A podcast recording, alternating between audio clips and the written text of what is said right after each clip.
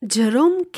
Jerome 3. Într-o barcă Capitolul 14 Wargrave Figuri de ceară Soning Tocana noastră Montmorency e sarcastic.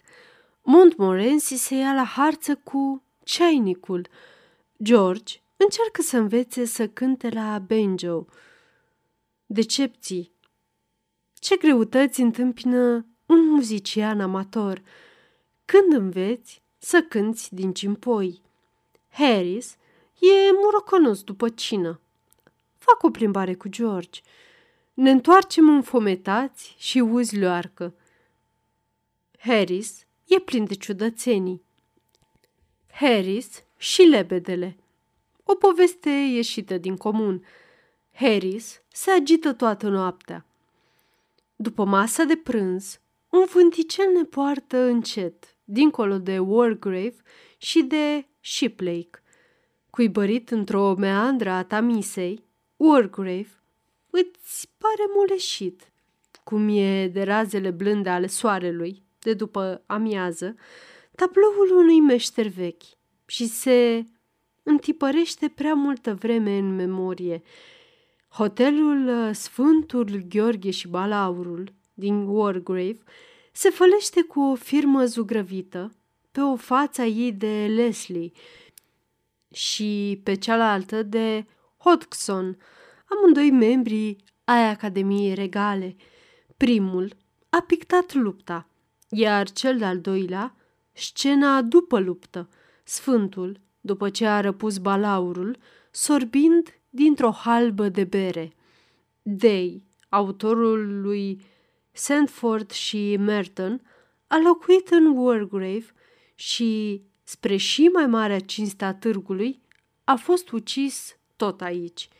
În biserică se află piatra comemorativă a doamnei Sarah Hill, care a lăsat o moștenire de una liră sterlină pe an pentru a fi împărțită de Paște la doi băieți și două fete care nu au fost niciodată neascultători cu părinții și care nu au fost niciodată prinși înjurând, spunând neadevăruri, furând sau spărgând geamuri. Închipuiți-vă să renunți la toate astea doar pentru cinci șilingi pe an. Zău că nu merită. Se spune prin târg că odată, acum mulți ani, s-ar fi ivit un băiat care într-adevăr nu săvârșise niciodată vreunul dintre aceste păcate, sau care nu fusese prins niciodată asupra faptului, ceea ce, în fond, e tot una. Acest băiat câștigă cu nuna gloriei. Vreme de trei săptămâni după aceea, la primărie, fu expus într-o vitrină de sticlă. Nu știe nimeni ce s-a întâmplat cu banii de atunci încoace, Ă, zic unii că ar fi trimiși regulat cele mai apropiate expoziții de sculptură în ceară. Shiplake e un sat frumos, dar e în așa fel așezat pe deal încât nu poate fi văzut de pe Tamisa. În biserica din Shiplake a avut loc cununia lui Tennyson. În susul curentului, spre Soning, Fluviul își strecoară apele domoale prin nenumărate ostroave. Regiunea e liniștită și singuratică. Pe maluri, aproape nimeni, afară de o pereche două de țărani îndrăgostiți, care se plimbă pe înserate. Eri și Lord Fitznodl au rămas în urmă, iar la murdarul și muhorâtul Reading nu au ajuns încă. Aceste locuri sunt făcute parcă anume să te îmbie la visare și te lași furat de gândul vremurilor trecute, al figurilor și chipurilor de altă dată, al întâmplărilor care s-ar fi putut întâmpla, dar nu s-au întâmplat blestematele niciodată. La Soning am coborât din barcă și am dat o raită prin sat.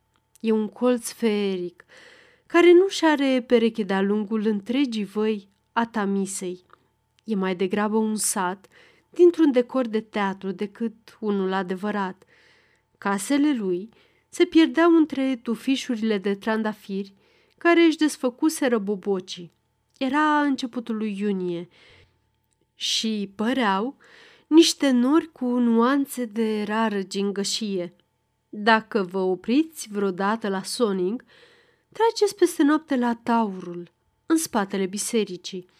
E întruchiparea desăvârșită a unui vechi han de provincie, cu o curte păstrată în fața casei, în care iarba crește în voie, cu pomi, la umbra cărora bătrânii își beau seara berea în tihnă, pălăvrăgind despre treburile satului, cu odăi joase, ciudate, ale căror ferestre au cercevele cu multe ochiuri, cu scări strâmbe și coridoare întortocheate.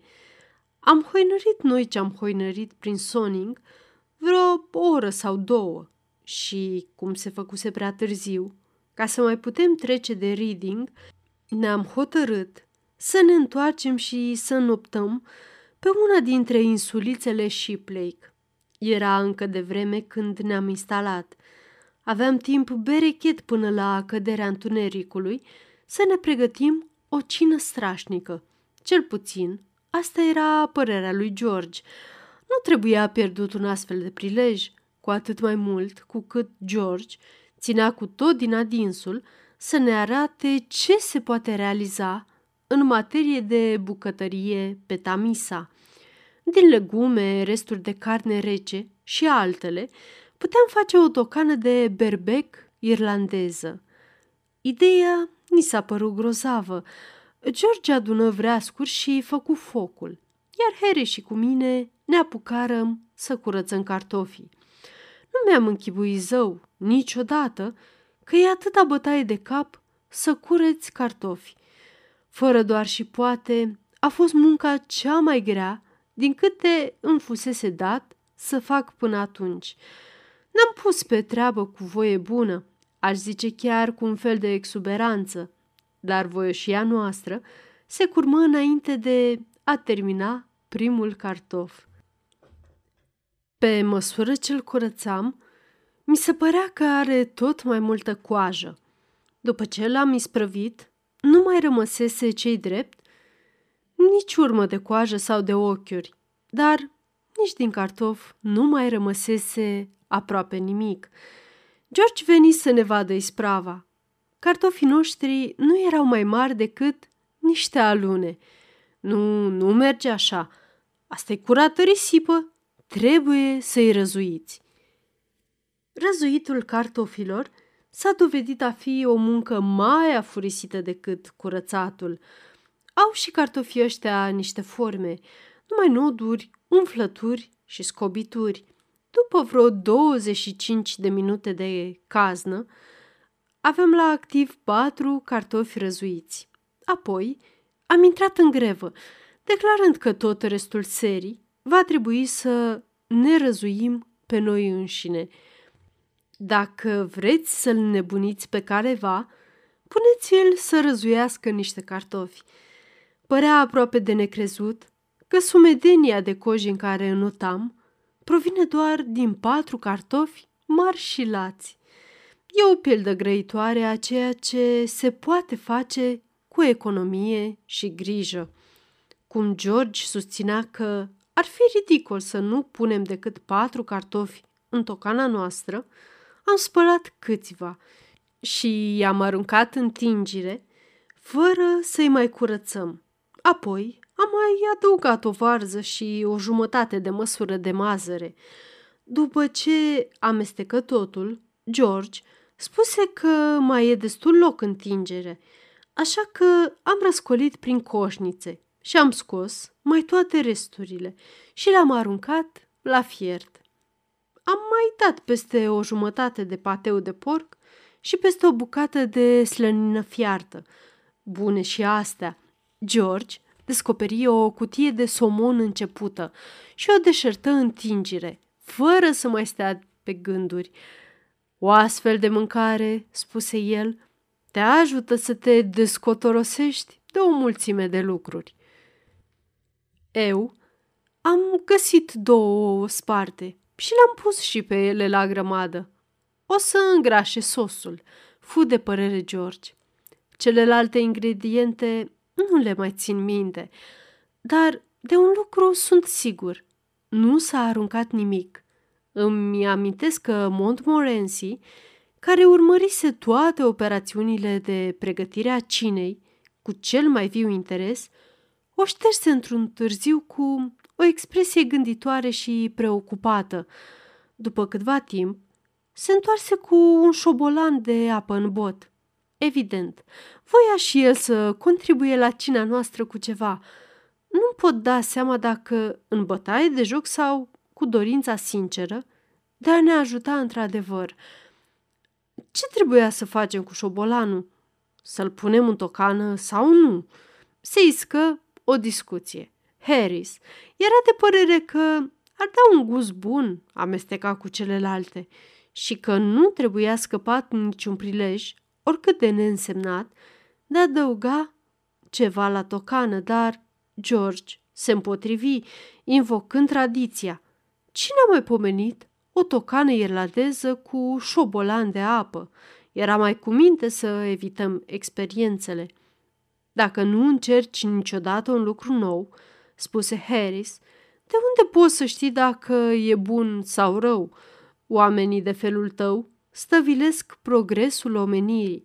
Ia gândește-te la cel care a preparat pentru întâia oară cârnatul nemțesc. Tocana noastră a fost grozavă. Nici când nu mi s-a părut o mâncare mai gustoasă. Avea o aromă atât de proaspătă, era atât de picantă, să slingi degetele, nu alta. Ți se scârbește repede de bucatele obișnuite pe care le iei la drum. Mâncarea noastră din seara aceea avea însă o favoare necunoscută, un gust propriu, numai și numai al ei. Și era și hrănitoare totodată. Era o mâncare de calitate superioară, după expresia lui George. Mazărea și cartofii cei drept ar fi putut fi ceva mai bine fierți. Dar, cum aveam cu toții măsele bune, nu ne-am sinchisit. Cât despre sos, a fost un adevărat poem, cam indiges pentru un stomac delicat, dar hrănitor. Ceaiul și tarta cu vișine au încheiat cina noastră. În timpul cât ne beam ceaiul, Montmorency se răzbui cu ceainicul și bietul de el ieși prost până la urmă. Încă de la începutul călătoriei, Montmorency manifestase o mare curiozitate față de ceainic. Se așeza dinaintea lui și îl privea lung cum fierbe, cu oarecare uimire, încercând din când în când să-l ațâțe prin mărâituri. Când ceainicul dădea în clocot și începea să bufnească, Montmorency se credea înfruntat și nu mai dorea altceva decât să se ia la harță cu el. Numai că, tocmai atunci, unul dintre noi intervenea prompt și îi răpea dușmanul de sub nas, înainte ca el să se fi putut repezi asupra lui. De asta dată, Montmorency era hotărât să ne ia înainte.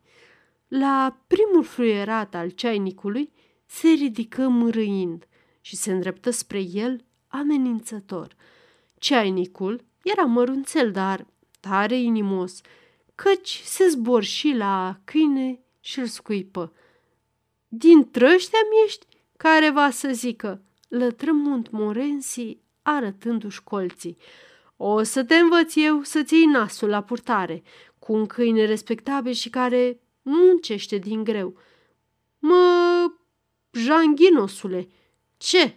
Crezi că mă sperii cu ciocul tău? Nenorocitule! Hai, dă-te mai încoace!" Și se năpustie asupra bietului ceainic și l apucă de cioc. În liniștea adâncă a serii, răzbătu un schelălăit înfiorător. Montmorency părăsi barca și, cu o iuțeală de 35 de mile pe oră, ocoli insulele de trei ori, oprindu-se din când în când ca să râme cu botul prin noroiul rece. De atunci încoace, Montmorency a privit ceinicul cu un amestec de venerație, neîncredere și ură. De câte ori îl vedea, începea să mârâie și o tulea repede, cu coada între picioare. Și de câte ori puneam de ceai, de îndată ce prindea de veste, sărea afară din barcă și adăsta pe mal până ce îi sprăveam. După cină, George își scoase banjo-ul. Avea omul chef să cânte. Harris se împotrivi, îl durea capul și nu se simțea în stare să facă față onorabil. George era însă de părere că muzica îi va face bine. De multe ori, pledă el, muzica liniștește nervii și potolește durerea de cap, iar pentru a-i deschide pofta, zdrângăni câteva acorduri. Harris însă declară că preferă să-l doară capul. Nici până astăzi n-a învățat George să cânte din banjo. Prea n-a avut parte săracul decât de împrejurări potrivnice. Când ne găseam pe cursul superior al fluviului, încercasem vreo două seri să exerseze puțin, dar nu izbutise niciodată, căci cine nu și-ar fi pierdut cumpătul auzind înjurăturile lui Harris, unde mai pui că și Montmorency urla ca apucat în tot timpul execuției. Nu erau cele mai prielnice condiții, trebuie să recunoaștem. Ce l-a apucat? De ce dracu urlă? exclamă George indignat, ochind câinele cu o gheată. De ce te-ai apucat tu să cânți când urlă el?" Ce întorcea Harris, șterpelindu-i gheata. Dă-i pace, nu se poate opri. Lasă-l să urle, are ureche muzicală. Felul în care cânți îl face să-și iasă din ale lui. George se hotărâ să amâne studierea banjo-ului pentru acasă, dar nici atunci nu i-a fost dat să o nimerească mai bine. Doamna Popeț, de îndată ce începea George să cânte, urca scara și îl ruga cu mare părere de rău, pentru că ei personal îi plăcea să-l asculte, să înceteze fiindcă doamna de la etaj era însărcinată și doctorul se teme ca nu cumva muzica să-i dăuneze copilului. A mai încercat George să exerseze noaptea târziu, în jurul scoarului, dar vecinii s-au plâns și într-una dintre nopți a fost pus un paznic care l-a înhățat. Vina fiind evident, George a fost condamnat să abandoneze banjo-ul vreme de șase luni. În urma acestei întâmplări, pierdu orice tragere de inimă pentru acest instrument. A mai încercat el de vreo două, trei ori să o ia de la capăt, după ce au trecut cele șase luni, dar a avut de înfruntat aceeași răceală, aceeași lipsă de simpatie din partea tuturor. După o vreme, cu totul dezamăgit, dădu un anunț prin care oferea benjul la un preț de nimic, posesorul nemai folosindu-l și, în schimb, se apucă să învețe scamatorii cu cărți de joc. Îi compătime sincer pe cei care vor să învețe un instrument muzical. Ai fi înclinat să crezi că societatea, în propriul ei interes, își dă toată silința să îi înlesnească oricui învățarea unui instrument muzical. Ți-ai găsit. Am cunoscut pe vremuri un tânăr care învăța să cânte din cimpoi. Nu vă puteți închipui cât de multe împotriviri a trebuit să înfrunte. Nici măcar propria lui familie nu l-a sprijinit în mod efectiv. Taicăsu, de la bun început, nici nu voia să audă de așa ceva, iar când venea vorba despre cimpoi, își dădea frâu liber la gură. Prietenul meu se trezea cu noaptea în cap ca să studieze, dar, până la urmă, a trebuit să renunțe din pricina surorii sale, care, fiind cam superstițioasă, susținea că e inadmisibil ca cineva să-și înceapă ziua într-un chip atât de monstruos. Așa stând lucrurile omul, se hotărâ să purcea de la treabă noaptea, după după ce toată lumea se ducea la culcare. Dar nici de data asta nu i-a mers mai bine, căci strica bunul renume al casei. Trecătorii întârziați se opreau în drum să asculte, iar a doua zi, dimineață, dădeau sfoară prin tot orașul că, în casa domnului Jefferson, a fost săvârșită o crimă oribilă în cursul nopții. Povesteau că au auzit țipete ale victimei, blestemele și înjurăturile cumplite ale asasinului, apoi implorările muribundului și ultimele sale horcăituri. I s-a îngăduit să exerseze ziua în amiaza mare, în bucătăria din fund, cu toate ușile bine închise, dar, în ciuda acestor măsuri de precauție, pasajele cele mai impresionante puteau fi totuși auzite și în salon și o emoționau pe mama lui până la lacrimi. Femeia zicea că sunetele îi aminteau de bietul ei tată, care fusese înghițit de un rechin, pe când se scălda undeva pe coasta Noii Guinee. Cum de făcea această stranie asociație de idee, era totuși un mister. Mai târziu, îi se amenajă tânărului meu prieten un mic pavilion în fundul grădinii, la vreun sfert de milă departare de casă.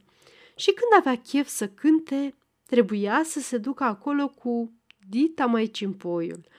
Uneori, vreun musafir, care n-avea cunoștință de toate acestea, ca unul neprevenit de nimeni dintre cei ai casei, și să dea o raită prin grădină. Deodată, omul auzea sunetele cimpoiului. Dacă era tare de înger, îl treceau doar fiorii și îl apucau istericalele. Dar dacă era un om obișnuit, înnebunea de-a binelea. Primele eforturi ale unui cimpoier amator, trebuie să recunosc, trezesc asociații dureroase. Știu asta din propria mea experiență, pentru că l-am ascultat pe tânărul meu prieten. Nimic mai obositor decât să cânți din cimpoi. Trebuie să tragi deodată în piept tot aerul de care ai nevoie pentru întreaga bucată. Cel puțin, asta a fost deducția mea, observându-l pe Jefferson. Începea măreț, cu o notă plină de sonoritate, sălbatică, războinică, răscolitoare. Dar, pe măsură ce continua, sunetele deveneau tot mai slabe și ultima măsură era, de obicei, întreruptă la mijloc de un bolborosit și de un șuierat care te făceau să crezi că și cimpoiul își dă duhul. Îți trebuie sănătate, nu glumă, ca să poți cânta din cimpoi. Tânărul Jefferson nu știa decât o singură bucată, dar nu am auzit pe nimeni să se plângă de sărăcia repertoriului său. După spusele lui, câta vin Campbelly, ura, ura, dar taică susținea mereu că sunt zambilele din Scoția. Nimeni nu știa cu siguranță ce anume este, dar toată lumea era de acord că suna cântec scoțian. Străinilor li se dădeau voie să ghicească de trei ori și cei mai mulți sugerau titluri noi de fiecare dată. Harris, foarte gos și imposibil după cină. Bănuiesc că tocana i căzuse greu la stomac. Nu e obișnuit cu delicatesele societății înalte. Noi, ce era să facem? L-am lăsat în barcă și ne-am hotărât să dăm o raită prin Henley. Harris ne asigură că, după un pahar de whisky și o pipă, o să rânduiască toate pentru noapte. La întoarcere, trebuia să-l strigăm și el avea să vie și să ne ia de pe mal și să ne ducă pe insulă. Bagă de seamă să nu adormi. I-am spus noi la plecare. Nici o grijă, atâta timp cât îmi stă tocana în gât. Mormăi el și începu să văslească înspre insulă. Henley se pregătea pentru regate și era plin de animație. Prin oraș am întâlnit un număr respectabil de cunoscuți și în plăcuta lor tovărășie, timpul a trecut destul de repede. Era aproape 11 când am pornit-o spre casă, cum ne deprinsesem noi să-i spunem bărcii. Aveam patru mile de mers. Era o noapte rece, cu o ploaie măruntă care se cernea din cerul mohorât. Și cum ne tăram noi picioarele prin câmpia mută și învăluită de umbrele nopții, vorbindu-ne aproape în șoaptă și întrebându-ne dacă nu cumva ne-am rătăcit, tare ne mai era dor de bărcuța noastră, cu lumina ei care licărea prin pânza întinsă a coviltirului, de Harry și Momorensi și de whisky. Ne închipuiam, ajunși la bord, obosiți și cam flămânzi, și evocam imaginea fluviului posomorât, a copacilor fantomate și, ceva mai în fund, ca un licurici uriaș, barca noastră dragă, atât de primitoare, de intimă, de tăcută. Ne vedeam cinând în ea, ciugulind friptura rece și întinzându-ne, unul altuia, câte un coltuc de pâine. Auzeam clinchetul zglobiu al cuțitelor și întreaga barcă răsuna de vocile noastre vesele, care prin deschizătura coviltirului se împrăștiau în noapte. Pentru a ne vedea cât mai curând visul cu ochii, am grăbit pasul. Ne-am bucurat grozav când am ajuns la drumul edecului, căci până atunci nu prea știam dacă ne apropiem sau dacă ne depărtăm de fluviu. Când ești sleit de oboseală și vrei să te culci cât mai repede, astfel de incertitudini te macină. Când treceam prin Ship Lake și orologiul bătea 12 fără un sfert, George mă întreabă gânditor, Îți mai amintești care e insula noastră?" Nu prea," am răspuns, căzând și eu pe gânduri. Câte insule să fie cu totul?" Doar patru," răspunse George. Totul o să se termine cu bine dacă n-a adormit."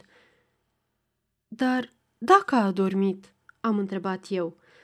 Am părăsit imediat acest făgaș al gândurilor. În dreptul primei insule am strigat, fără să primim niciun răspuns. În dreptul celei de-a doua am obținut același rezultat. Acum îmi amintesc, exclamă George. E a treia.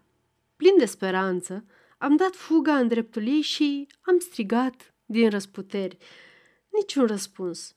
Lucrurile se complicau. Era trecut de miezul nopții. Hotelurile din Shipley și Henley erau probabil înțesate. Pe de altă parte, ne era peste mână să întrebăm la o astfel de oră pe gospodarii de prin partea locului dacă nu au cumva camere de închiriat. George îmi propuse să ne întoarce la Henley și acolo să burdușim un polițai. În felul acesta aveam să fim găzuiți la secție. Toate bune. Dar ce te faci dacă polițaiul ne răspunde tot cu lovituri și nu ne închide? Nu ne puteam petrece toată noaptea bătându-ne cu poliția. Și afară de asta, nu era în interesul nostru să ne întrecem cu gluma și să ne pomenim cu șase luni de pușcărie. Cuprinși de dezamăgire, am strigat ca din gură de șarpe, în dreptul a ceea ce, prin întuneric, ni se părea nouă că e cea de-a patra insulă, dar fără niciun rezultat. Între timp, ploaia se întețise și părea că are să țină mult.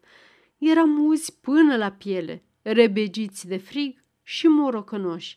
Începurăm să ne întrebăm dacă nu cumva sunt mai mult de patru insule, dacă suntem în dreptul lor sau undeva mai departe, poate la o milă depărtare de ele, dacă nu cumva ne aflăm în cu totul altă parte decât ar trebui. Atât de noi și de ciudate ni se păreau toate în întuneric.